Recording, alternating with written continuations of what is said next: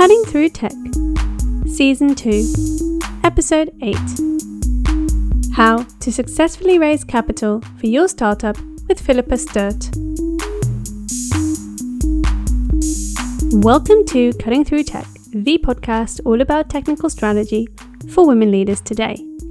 I'm Maxime, technical coach to women entrepreneurs worldwide, and you're tuned in to season two of the show, which is all focused around mobile apps, but also tech startups. And today we are joined by the wonderful Philippa Sturt, who tells us all about how to raise funds either through angel investment or VC investment for your startup. Philippa Sturt is managing partner at Joelson Law Firm in London and has worked for the firm for over 11 years. Now, she loves working with startups, and I think this passion really shows through in the interview. Today, Philippa and I talk about the challenges that women face raising funds, the overall things that investors are looking for, how they might surprise you, and the fact that the investment process is actually not as binary as you might think. And most importantly, I think for today, how the landscape has changed given the current coronavirus situation. Are venture capitalists still looking to invest in companies? What has changed? And what do you need to know if you are looking to raise funds for your business. Philippa will also be sharing some powerful learnings and stories from founders just like you who have gone through quite the trials and tribulations or even some misconceptions when putting together agreements or coming to terms with their investors. I hope you enjoy this conversation as much as I did. I had an absolute blast talking to Philippa, and I think I definitely learned quite a few things for myself, especially reflecting on the fact that, you know, I'm a woman running a business and how I how I need to come across if I if I were to ever talk about the, you know, the future and the potential of it. Maybe not to necessarily to raise funds, but I think some of the tips that that you'll hear about in this interview um, hold true for for most cases when you're effectively pitching your business and thinking about it. It was also inspirational because, as you'll hear, she'll share about certain people that have gone through quite a bit to to get where they are today, and I don't know, it just gets me really excited for all the startups that are yet to come that I know that you're working on as well.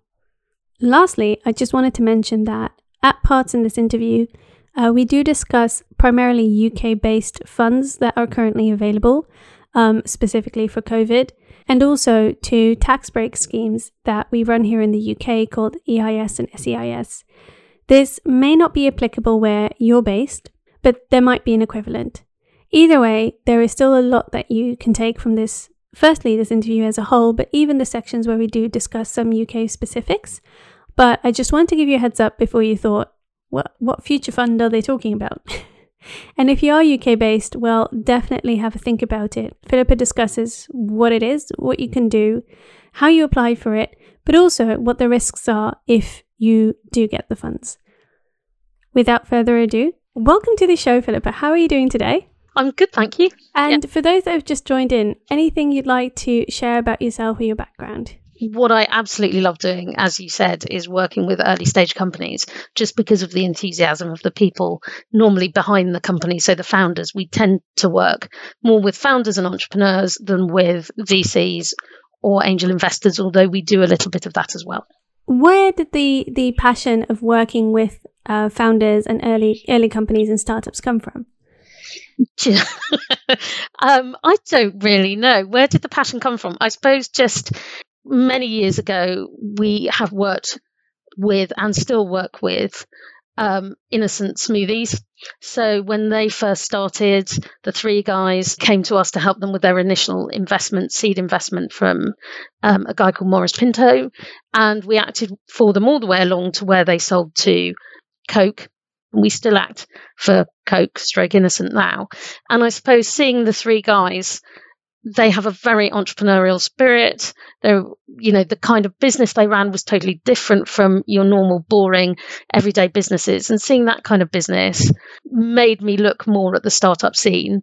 And the more you look at it, the more fun it becomes because everybody's business is different. Everybody has their own kind of unique idea. Some of them don't work, some of them do. I've given up trying to guess which is which, but spending time with those kind of people makes my job more fun because they have a passion themselves. And I guess that's where it came from, really. As you say, everyone's got a passion and brings something really interesting to the table when they start a company. We always, I think, start a company because we A, really care about what we do, and B, we seek to make some kind of change in the world going forward. Now, to give people um, at home the best chance of success, you naturally deal, especially when it comes to agreements, with those who've managed to successfully raise funds. Where do you think they've managed to stand out or achieve what where others maybe have failed? There are a lot of things, and I, I guess the first thing I would say is it doesn't. It's not necessarily all about your idea you know, obviously, and, you know, the first thing that would come to everybody's mind is I need a successful concept and idea and sort of a really unique idea proposition to make this work and obviously you do. And you know having a competitive advantage in the marketplace is going to make your business look more attractive to investors. But that's not really the only thing because it tends to be around you know how you present your idea to investors as to potentially whether you get the money or not. Now you know in a negative way i might say that being a middle class white male helps you raise raise money but that shouldn't stop everybody trying to raise money. And I guess the sort of various things that go into it are things like what your management team actually looks like. If you've got people on that management team that are experienced, that have maybe had a successful fundraise before, even if it's not you, that you have a breadth of knowledge and experience within that management team that makes a fundraiser think that you're going to be able to successfully execute your business plan because what they're really looking at, you've sent them a pitch deck. It's probably got lots of nice pictures in it and colors, but it's also got graphs showing where you are going to get to in the next three or five years. And they need confidence that you are going to be able to execute that and make it happen. So, relevant experience and bringing into your business people that can fill in the gaps that maybe you don't have the knowledge about, but they do, is going to really help an investor kind of think that it's a, a viable proposition and market opportunity is is really what it's all about. If I hear the word disruptive one more time, I may scream. So I wouldn't necessarily recommend calling everything disruptive because often you meet people who say that they've got a disruptive idea and it turns out that that's just not the case. Um, early traction, having customers, even if they're not paying customers, people that are trying out beta testing, having a pilot, maybe having done some strategic partnerships with people that can add to your business proposition. All of these things are going to really encourage somebody to invest. At the end of the day, the most important thing, and particularly with tech, obviously, is your intellectual property and your technology. What are the risks around that tech? What have you built that tech on? You know, is it open source? Is it proprietary information? How have you protected your ability to access whatever it is you need to access in order to make your business work? All those things are kind of really important. Another thing I would say is quite important is understanding financials but being well prepared if you're going into a pitch being able to talk through your financials and defend them to somebody that's going to help you get a successful raise away and not being dogmatic. It sounds funny, but you know, sometimes people go into these things with a very clear idea of what they're looking for. And if a VC or an investor doesn't want to give them exactly what they're looking for, that's it. I mean, it, there is a lot of compromise involved in fundraising, particularly at the early stage. And you've got to, you know, be prepared to maybe take a agree a valuation that isn't quite what you were hoping for, or agree to develop your, develop your product in a slightly different way from what you were planning. There are two really interesting things actually I'd love to um, touch upon. Firstly, to what you just said, um, I don't think indeed that's something that a lot of people realize that the image that people have is they show up, they present the idea, someone likes it or they don't like it, they believe in it, they don't believe in it, you know, or mm. you know, in the success that it might end up having having in the next few years. Um, and that's it. It's yes or no. It's binary. But you actually say like there is compromise involved. There are changes or mm. shifts mm that might end up happening that a lot of people aren't anticipating. Um, valuation is one of them, as you just said. What are some of the other areas that VCs might push back on or actually ask to see some kind of change or compromise in the process? Well, what will VCs push back on? Everything, quite often. And they will do a certain amount of due diligence on the business before they're willing to mm-hmm. invest. Even with early stage businesses, that, that can happen. Although, obviously, with an early stage business where you're looking for seed funding and VCs will invest at the seed funding stage, I might suggest that they may be not the perfect people to invest at that point, but they do. Mm-hmm you know, where all they're looking at is basically your pitch deck because you haven't even formed a company or you've formed a company and, you know, you've done nothing with it. They will push back on pretty much everything. Surprisingly, what they push back on is not necessarily what you'd expect. So sometimes they will, you know, if if founders have put in their business plan that they are not going to take a salary for 3 years, for example, that is not going to be something you would think maybe initially that that is something that um, an investor would love because you're not spending on founders. Often that is a sort of red flag to a founder because you know you're indicating that you don't have confidence that you'll be able to pay yourselves and you're suggesting that you're not worth it you know and quite a lot of it is smoke and mirrors and making it clear to investors that you have value is quite important that is actually really interesting as a part that people would push back on but also i think going back to something you said earlier about women and investing, that's probably one of the main things women would put in their pitch deck. Um, namely, saying, okay, I'm not going to take anything from the business. I care more about the business. I want that to succeed. So I will take, I will pay myself out last. What other challenges are there for women currently? Um, because we can't transform ourselves into white males, unfortunately. Um, what are the challenges still, and, and what can women do to overcome or successfully raise on top of what you just said? Well, I think there are quite a few challenges for women founders. And the main one is, as you say, that, you know, there is unconscious bias in the system. And most of the people looking at pitch decks at VCs tend to be young um, white men. And therefore, they tend to kind of gravitate towards people they recognize and understand.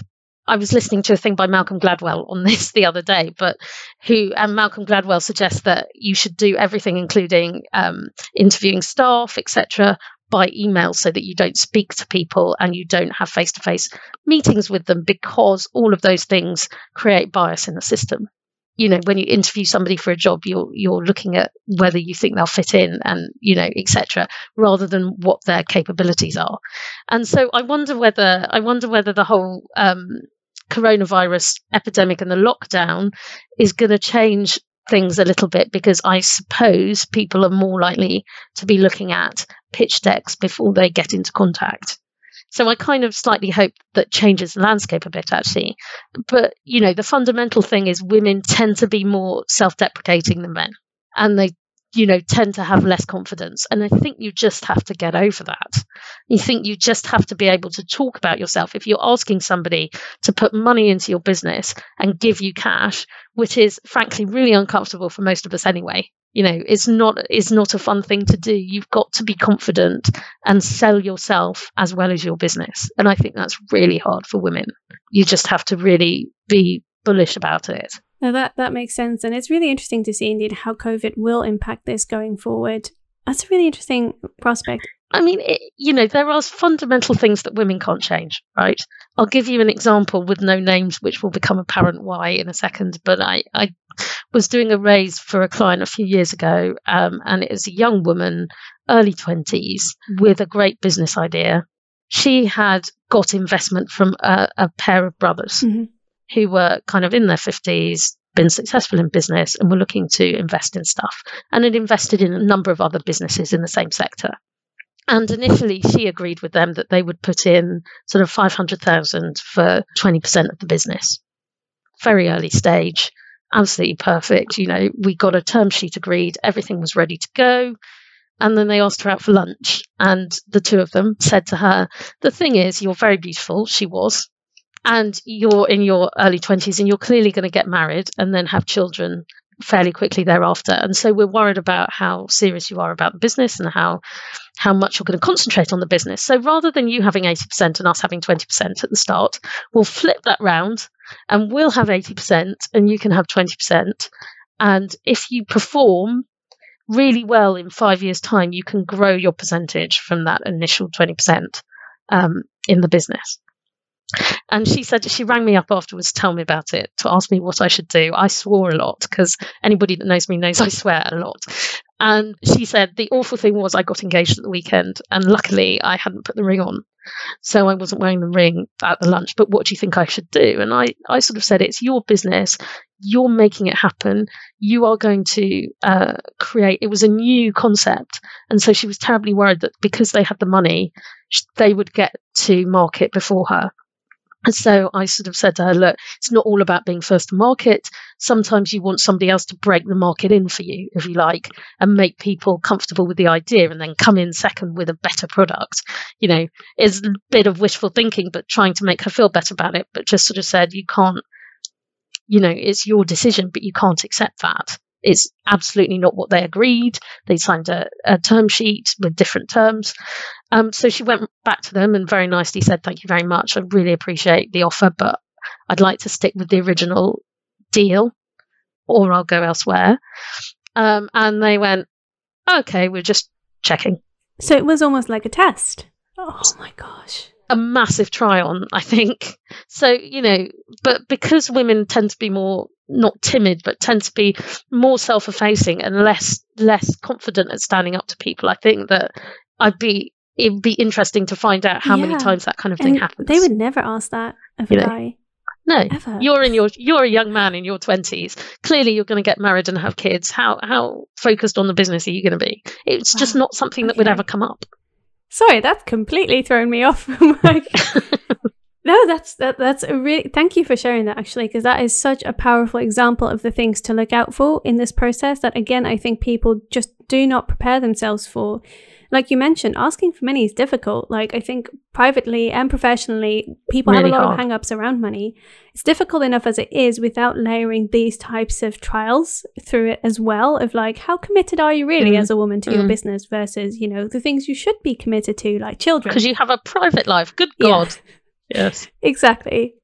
So, talking about asking for money, there are different ways to to get money into the business. Um, you you deal primarily with fundraising, but are there any other types that you would um, tell people to consider before maybe they reach your your seed or your you know Series A? So, if you're looking at early stage funding, what sort of fundraising sh- should you be looking at? Yes. I mean, most of it, particularly with early stage, tends to be is going to be equity fundraising, i.e., raising money in exchange for shares, or it's going to be debt fundraising. Somebody puts some debt into mm-hmm. your business, or it's going to be probably and possibly a combination of the two, what's called a convertible loan, mm-hmm. where somebody puts money into your business that converts into shares at a later date, which can be really useful if your valuation is terrible. If you would get completely flooded by somebody investing in equity right now because your valuation is very low, taking a loan and then converting it when your valuation is better is sometimes helpful. But in terms of where the funding comes from, you know, I mentioned earlier that VCs, venture capital, are quite, you know, there are some out there that will invest in earlier stage businesses now. Um, even though traditionally it wasn't something VCs weren't the people that came in to do seed raises because it was too early for them, too risky for them. Um, now they do, but you should also be looking at other stuff. So the perfect, to my mind, the perfect way, way to raise money at an early stage is angel investment. Firstly, because it's a lot easier than a VC round. They ask for a lot less. Mm-hmm. They're more willing to accept a higher valuation. They're more willing to just let you get on with it. A VC will want to sit on your board, will want to be involved on a day to day basis. An angel investor quite often just wants you to to make it happen and make it a success and they'll sit back and let you do it. Angel investors also kind of normally provide some value add. So it's not just the money, it may be experience in your sector, it may be a little black book of other people that want to invest in your business, ideally. So looking at high net worth individuals who might want to put money into your business is a really good starting point for seed raise. A lot of people look at and a lot of people do crowdfunding. I'm known for finding it annoying and not thinking it necessarily always works. I mean, I think if you've got a B2B um, business, so a business that is dealing with other businesses, crowdfunding is probably not going to work as well as it is for a B2C business, purely because apart from anything else, crowdfunding is advertising. and it is a way of growing the kind of group of people that are invested. And I'm you can't see me, but I'm doing inverted commas fingers invested in your business, kind of really actually as well as figuratively. And quite often if you've got a product that people can buy if they feel that they they own a little bit of your business that's a great way to get them really kind of committed to your business and committed to its success. That being said crowdfunding is a difficult process. It lo- it takes a long time to do. It probably takes about 3 or 4 months um, the crowdfunder platform that you go on will require you to find at least half, if not more than half, of um, the funding yourself before you get on the platform. So it's not as easy as you just rock up and walk onto the platform and it's all done for you. You've got to find the investment first. The highest I've seen is 89% of the funding you have uh, has to be found yourself. That was a, a B2B business that the crowd funders weren't convinced would go very well on the platform. So you have to find a lot of money yourself and you have to pay a percentage of everything you raise to the crowdfunder. So if you think about it, it makes your raise more expensive. So, you know, I would say if you've got angel investors out there that you can get money from, they're going to be, if you like, cheaper because you're not paying a middleman to a percentage of what you raise. Whereas if you go to a crowdfunder or many of these kind of businesses that will help you find money, some of which, a lot of whom are legitimate, some of which are absolute kind of rip-off merchants, Interestingly, because from this, it sounds like angel investment is absolutely the way to go. But I can also imagine that these people are quite hard to find. And um, I would also imagine in that kind of, yeah, increasing the time process. You mentioned crowdfunding can take three, four months. Um, from the sounds of it, finding a good angel investor and then also going through the process probably also takes a while. What would you would you have one or two tips on where to start with that? Um, yeah, I mean, my tip would be do research. Mm-hmm. You know, and in, if you type angel investment UK into Google, you'll come up with pages and pages and pages of stuff. And there are all sorts of kind of angel um, investor kind of groupings and and pitch events that you can go to. You could go to a pitch event, or you used to be able to before the lockdown. You used to be able to go to a pitch event every night of the year. You know, there's always something on. It's quite good, I would say, to speak to people that have done it. So speak to other founders if you can get on an accelerator or an incubator or something like that that's not you know expensive other people on that might be able to give you tips about where they found investment. Because it's kind of hard to tell the wood from the trees a lot of the time and to tell the charlatans from the people that are, are legitimate. And you know sometimes you can go to these kind of pitch events where you're kind of you're given five minutes to pitch or whatever and you look out at a sea of faces. And actually if you were to kind of mark every one of the people in the room that was an actual investor it would probably be about three people out of kind of 40 because you know a lot of the people that go to those kind of events are people like me uh, who are looking to work with and support, shall we say, the entrepreneur networks and the founders that are looking for money. So it's trying to find the ones where there really are some good investors. And I also think it's worth kind of trying to find out, particularly in your particular sector, who the kind of serial investors are. I don't know that there's anything better than trying to get a personal contact. So, like asking everybody you know if they know somebody who knows somebody who knows X. And it's the same with VCs. If you're looking to raise from VCs, send them emails, find out who the, the, the people are that are looking at the pitch decks, send them an email, ask them for a coffee, just ask them for their advice. They're perfectly happy normally to come out and have a chat. They might not, you know, think that your your investment is the right thing for them to do now, but they may say keep in touch and maybe when you're a bit bigger or when you've done X, Y, and Z, we might be interested. So it's kind of just kind of those personal relationships and nurturing those that's really important. No, that makes sense. But I think that is time well spent, um, especially uh, like you say, you don't know uh, how you might connect with people going forward, how these relationships pan out. So the more you can get in touch with people and learn from everyone, the the more I think you you you everything is a step forward, right? With everything you're taking a step forward in your business. Um, you also mentioned lockdown. How are you doing? It's been uh, it's been quite a few weeks of lockdown now. um, yeah, I mean, for me personally, I'm actually secretly quite enjoying it. I'm one of those people that I thought I would hate it. because I like to go into the office. I'm going to go into the office later this afternoon. There's nobody there, but I'm going to go in to visit my two screens because I really miss them.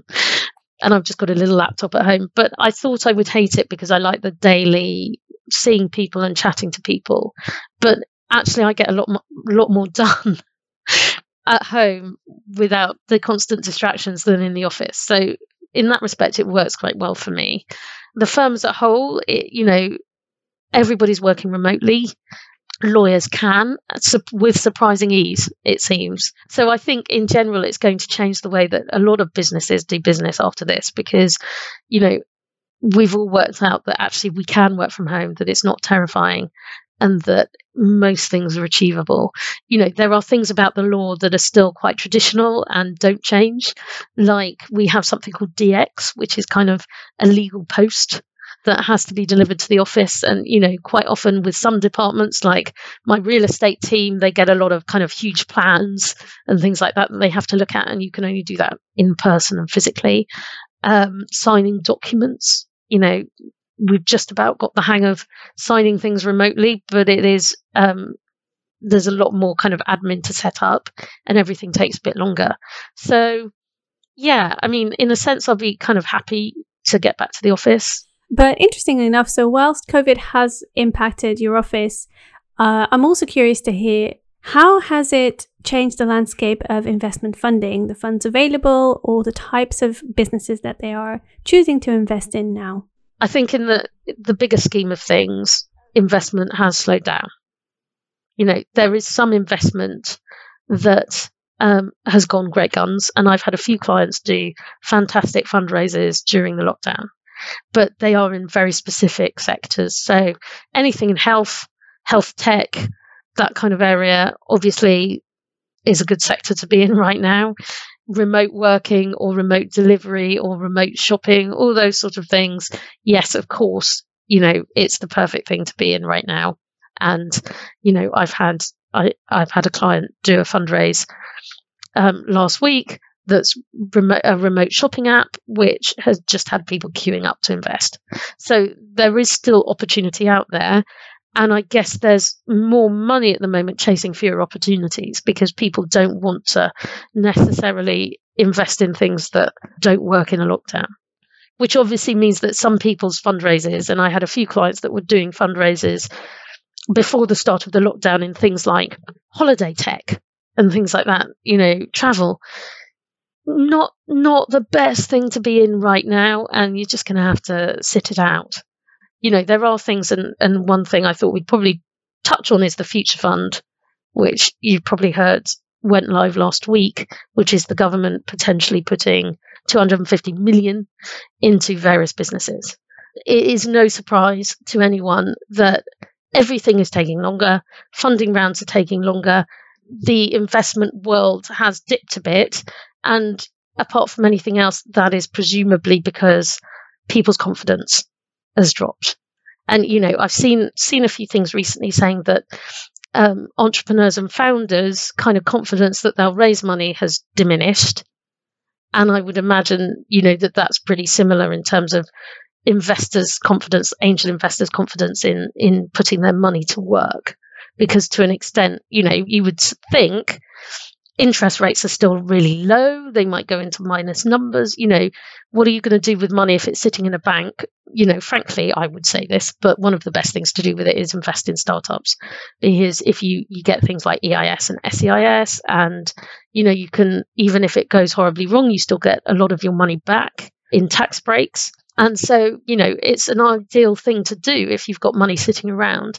But in in a circumstance like this, I think everybody tends to batten down the hatches and think, you know, I, I'm not sure I want to be spending that money. I think I might just keep it in the bank for a bit longer in case I need to spend it on actually surviving. And so I think there there is less money to go around right now. Yeah, that's a shame. Also, for our listeners, EIS and SEIS are UK government tax breaks for investing in startups. Um, I will have a look to see what's available in other countries, but it's something that personally I've always found really great. I've invested in a company and got a tax break through it as well. Yeah, so so due to like people wanting access to, to liquidity, even though it's kind of sitting around doing nothing in a bank, um, it you know, people are just more hesitant. I think the uncertainty has played a huge role in just people not being quite sure what's going on. Um, in just the last few weeks, things have loosened up a little bit in the UK. Off the back of that, have you seen any changes already, or is it too soon I to think tell? it's too soon to tell. What I have seen is a lot of people. So the Future Fund, just to, to give background, is a government initiative whereby the government have put 250 million pounds worth of cash um, in a pot for companies to um, take advantage of. How they're doing it is a convertible loan note that I talked about earlier. So the government will lend some money and it will convert into shares if certain things happen. So, but what the government has said is we want you to match that money with the same amount of money from investors. So, you know, effectively it's the government trying to get individual and and VCs, and it is a feels very like it's something that VCs would like, VCs to invest in startups because they're investing alongside the government. So they don't have to put so much money into the startup for the startup to do a reasonable size round.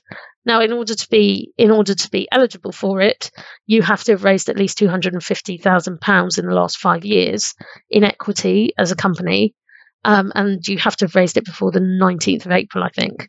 So, you know, you kind of will know by now whether you qualify or not. The application process went live last week. And what you have to do is your lead investor, who isn't the government, has to make the application. And what you get is a convertible loan that is for a three year period.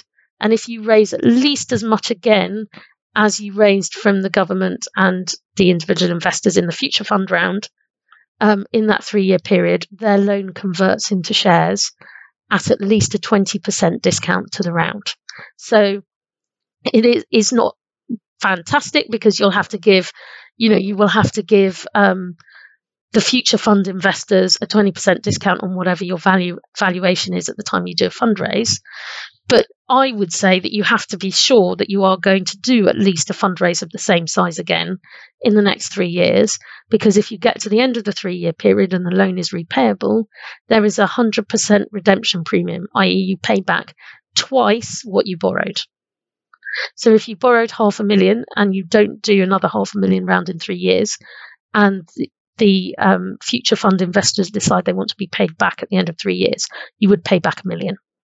So you know, it's created some liquidity in the market. The government will become a massive investor in loads of businesses. Um, it, you know, I don't think 250 million will last very long because you can raise up to 5 million on the scheme for one company, but um, it's also very risky. So I've I've had a few clients look at it. A few of them are doing it. Some of them have thought, oh, no, there's probably other ways that we can make get money. Um, but it has kind of loosened things up a little bit um, and SEIS and the Seed Enterprise Investment Scheme and the Enterprise Investment Scheme already, you know, have kept things fairly loose because they do give tax breaks that anybody who's having to pay income tax kind of massively welcomes anyway. So, you know, I don't think that in that sense, the coronavirus has kind of completely stopped investing. I think just people have got a little bit more nervous and things are taking longer. Okay, but that's that's yeah. pretty helpful, and I think especially for people starting even earlier than that, mm. who haven't even raised the two hundred fifty thousand pounds initially, yeah. it does mean that things haven't come to a complete standstill, and that as the everything picks up again, by the time they might be ready to raise funds, you know, things things should overall still be possible with the same amount of you know uncertainty and yeah. risk that I guess has always surrounded fundraising to an extent. Um, what are some of the most common questions that you get from your clients now around, you know, what next or what to do, or could even be more general, not necessarily coronavirus related? I get an awful lot of questions, and quite often they're sort of slightly random, like, what should I wear to this meeting? I mean, I don't know why they think I'll know, but there we go. But um, I guess that one of the most common questions is around valuation you know w- what is the right valuation? How much of my company should i be giving away? Not that you're giving it away because you're getting you're getting investment for that chunk of your equity but it feels a bit like you're giving it away. And you know it's one that's really hard for me to answer because valuation isn't a precise art and I wouldn't do a valuation anyway. I would get an accountant to value a business. But, you know, I think you have to be thinking about all those things we talked about right at the start of the podcast in terms of what makes people invest in businesses. And, you know, if you've got a great management team, if you've got a product that you can already show works, if you own all the intellectual property in relation to it, what you're doing, all those things are going to increase the value of your business. You know, I sort of think that when you're talking to VCs, and VCs are likely to be the ones that are going to really push back on your valuation. And when you're talking to VCs, you know, it's a bit like if if I were to sell my flat tomorrow. If I put my flat on the market and I got, you know, five offers at the asking price, I'd know that I really un- undervalued my flat. In the same manner, if you um, get a valuation, you get pushback from a, a VC we really like your idea, we'd love to invest, but we feel like your valuation is a bit toppy, you kind of know you've gone in at the right number and you're always free to negotiate from there. But, you know, there are no hard and fast, and it's really difficult to say, oh, yes, give them 15% of your business or give them 5% of your business because every business is different. And what you've, you've just got to think about, I think, apart from anything else, is the long term kind of plan you have for the business. Nobody's business works out exactly as they planned, but you know, if you think you're going to have to do five fundraisers or three fundraisers before you get to a point where the business is running itself and doesn't need another injection of cash, kind of plan long term and work out what would I be comfortable owning as a percentage of the business at the end of this? Okay, so what what percentage am I willing to give away right now, given that you know, I'm going to raise a couple more times and I'm potentially going to get diluted each time. Because it's, you know, it's very easy for early stage businesses, particularly where you don't have any money, to say to various people, people who are doing your coding, designing you an app, doing your brand, whatever, I'll give you some shares instead of paying you and you know you've suddenly gone i'll give you 10% i'll give you 10% i'll give you 10% 10% doesn't sound like a huge amount but once you've given five people 10% you've lost half the company. Exactly. So it's really just appreciating the value of what you've got and not thinking you know i would say starting by thinking about much smaller numbers for things like that like 2 or 3% is of something valuable is worth a lot more than 10% of something that isn't or looking ahead even any advice that you'd want to share with with people who are looking to to start a tech company plan plan ahead plan really carefully even if it doesn't work to plan you've done the thinking and don't think that it's going to take you 5 minutes I get a lot of people come to me, I want to do a fundraise. They might even have, you know, one or two people that they've spoken to and who are interested in investing. They're like, want to do a fundraise, but I'm about to run out of cash, so we have to do it in the next two weeks it's just not achievable or conceivable that it, you know, it's going to happen. And I can do my darndest to make it happen. But actually, getting the money out of investors takes more than two weeks normally. I don't think I've ever heard of, of a fundraise in under two weeks. Does that happen at all, ever? Mm, no, no. But people think it, people sort of leave it too late and they leave it till they really desperately need the money. And that does two things. You know, fundraisers never happen in the timescale that you plan. If you plan for a month, it'll be six weeks. If you plan for six weeks, it'll be two months. It's always going to take longer than you're planning and you run out of cash. But also, it makes you desperate and it makes you willing to accept terms or accept a valuation that's really not ideal. And, you know, you've got to, I think with VCs particularly, you've got to remember they need you as much as you need them the whole reason VCs exist is to invest in things. They need to find things to invest in. And if you've got a really good idea, they want to invest in you. Don't think that they are doing you a favor by giving you money. They're actually investing in something because they think it's going to be a success and they think they're going to make money out of it. And you, you know, you need to treat it as seriously as that and make sure that you're protecting yourself as much as you possibly can in the fundraising process. And that's where you need a lawyer obviously. I was just about to say that sounds like a perfect segue because um, let's be honest, you every time we talk, I get A extremely excited and B I feel like I learn so much more and I think as well as a world, it is very, um, it is very complex, and it's very easy to make big mistakes early on, where you, like you said, either give away too much, you're not quite sure about timescales, and you can run out of cash and actually lose your entire business in the process. So, how can people learn more about this, and how can they learn more from you and work with you? Um, well, they can give me a call. Basically, I will talk to anybody. It's well known, and you're not kind of engaging me or committing to anything by having a conversation.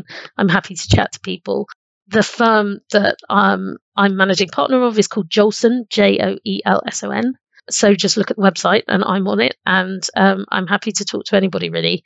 But um, you know, I I do think it. I think a lot of people think that certainly seed investment they you know what they want to do is make it as cheap as possible. And so they try and avoid lawyers because they think we're going to be expensive. We are more expensive than not doing it with lawyers because you know you have to pay us. But we're probably less expensive than not doing it with lawyers and screwing it all up which is quite often where I see, you know, where I end up getting quite a lot of work is people who have, for, for example, think they've done an SEIS seed round or an EIS round, but they haven't complied with the legislation and therefore it hasn't worked. You have to take money in and issue shares. And a lot of people will take money in and think that because they've said to somebody, I'm going to give you some shares, they've done it and you haven't. And so, you know, with things like that, where it's, if it's any reasonable amount of money, I think, you know, in the long run, getting a lawyer and making sure it's done correctly is going to save you money in the long run. But there are sites out there that, you know, you can go onto the internet and download documents like a shareholders agreement, articles of association, that kind of thing, to do a fundraise. But what they are not is lawyers. If it goes wrong, you can't sue them for, you know, um, negligence or not helping you properly. So there's no protection for you. And they're only as good as the extent to which you fill in what they've given you. I was doing some work with an incubator where I was going in and sitting with people and giving them an hour of legal advice for free. And this guy came in and said, I don't believe in lawyers. It's a complete waste of time. I just raised a million for my business and I didn't use a lawyer. I don't need one. And I said, Well, can I have a look at your investment agreement? You know, the agreement that you did to raise the money. Yeah, sure. Here you go.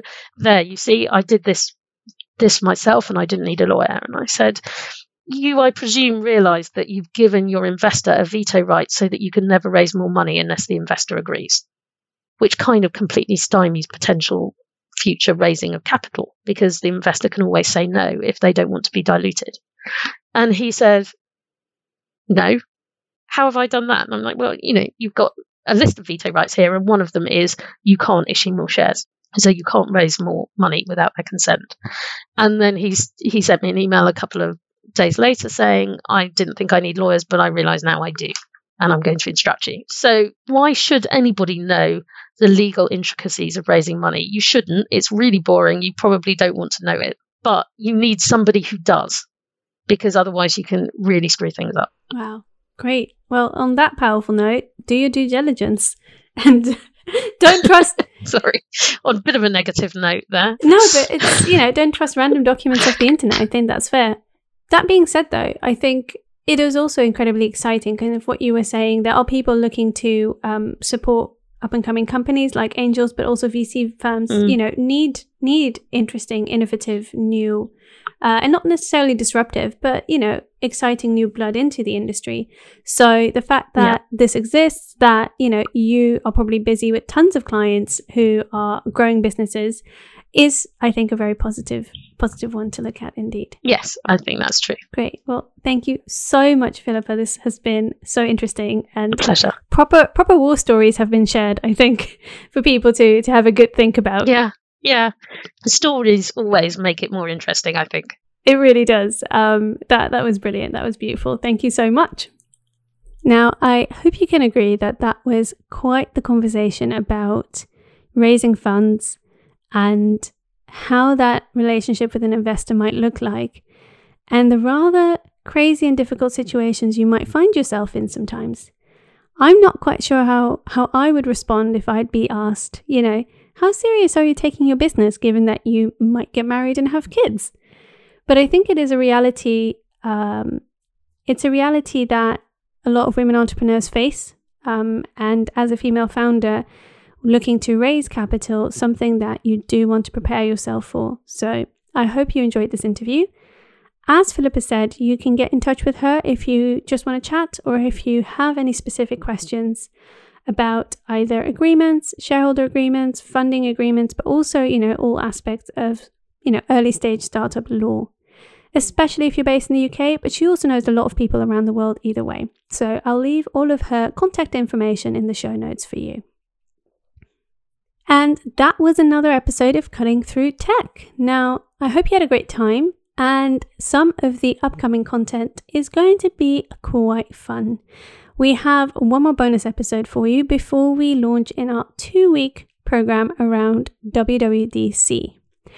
Now, that is Apple's big event that's coming up. It is, for the first time ever, going to be completely remote um, and no physical keynote, and it is set to start on the 22nd of June. WWDC stands for Worldwide Developer Conference, so you might be wondering how does that apply to me? But it's interesting because Apple will announce a lot of the new bits of tech that they're putting into their software platforms that you can leverage when you're making apps. If they announce, say, new AR technology and you are in the kind of augmented or virtual reality business, you might be very excited to hear that. So, what they'll be announcing and what that means for you will all be covered on the show, of course. Now, I hope you have a wonderful day and I will see you next time. Bye!